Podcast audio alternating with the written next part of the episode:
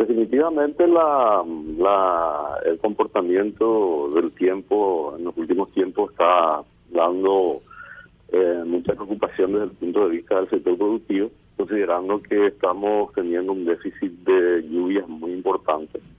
Y por otro lado, las altas temperaturas que hacen que la, la pérdida de humedad del suelo sea mucho, mucho mayor de lo que normalmente se da. Por lo tanto, este, existe esa, esa ese déficit de, agua importante, reitero, eh, tiene su impacto lógicamente en los cultivos en el campo en este momento. Todo, eh, todos los todos los rubros que están, eh, dependiendo un poco de la época en que fueron sembrados, eh, tienen mayor o menor este riesgo en esta situación. Hablábamos con el ingeniero Héctor Cristaldo ayer y él hablaba de las consecuencias que va a tener esto para la producción sojera, por ejemplo.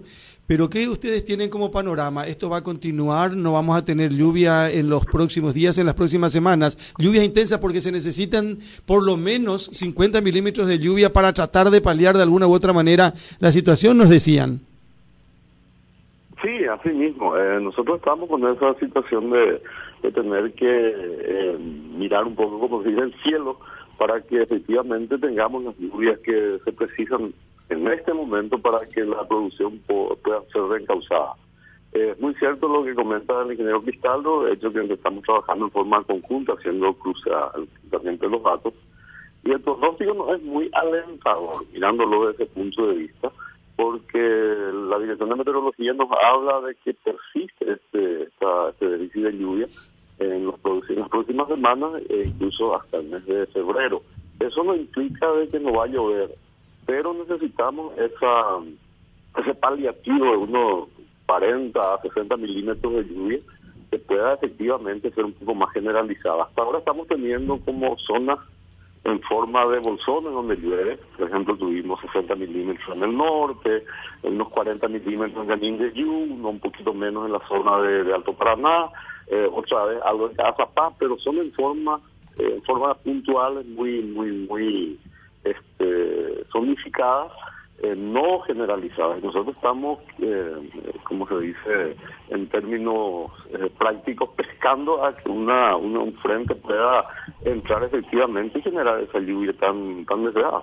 Porque, reitero, dependiendo un poco de la etapa que está el cultivo, están necesitando más o menos agua. Y por otro lado, lo, lo, lo, lo que hay que tener en consideración es de que a partir de ahora ya se están programando otras siembras que si se atrasan las lluvias, podemos este, tener atrasos mucho más importantes.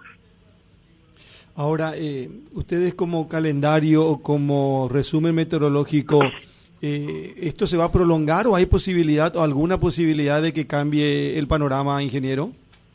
Y con el evento La Niña en vigencia y con el pronóstico que estamos teniendo, eh, estamos esperando que haya algún cambio este, dentro de ese, de ese mismo pronóstico, pero por el momento, reitero, eh, las condiciones son esas. Eh, quizás localmente podamos tener eventos que ayuden a, a, paliar esa situación, pero reitero, el pronóstico extendido nos habla de que este déficit puede extender incluso hasta febrero, pero con probabilidades de que allá por el 15 o 20 de enero podamos tener una, lluvia importante. Eso no está descartado, pero eso habría que ir monitoreando de vuelta.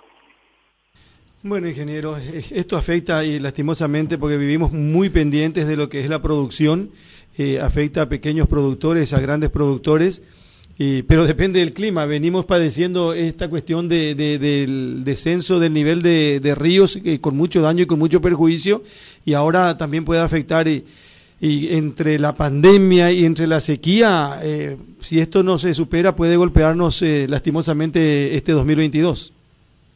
Sí, económicamente hablando es muy complicado por otro lado, eh, no hay que olvidar otro sector productivo bastante importante que está sufriendo y que ya empezó a cosechar una parte, que es el sector arrocero, en donde eh, fundamentalmente el manejo del arroz es con agua.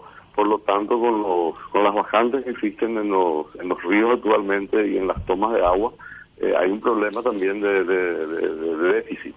Por lo tanto, estamos todos inmersos en el pequeño, gran y mediano productor, está en esa, en esa, en esta situación lastimosamente. Y es el segundo es la, es la, es la, es la segunda vez que se está dando en, un, en, este, en estos cuatro años en lo que se llama la doble niña, porque tuvimos el primer periodo del eh, 19, 20, 20, 21 y 21, 22 que tenemos esta, esta situación de doble niña.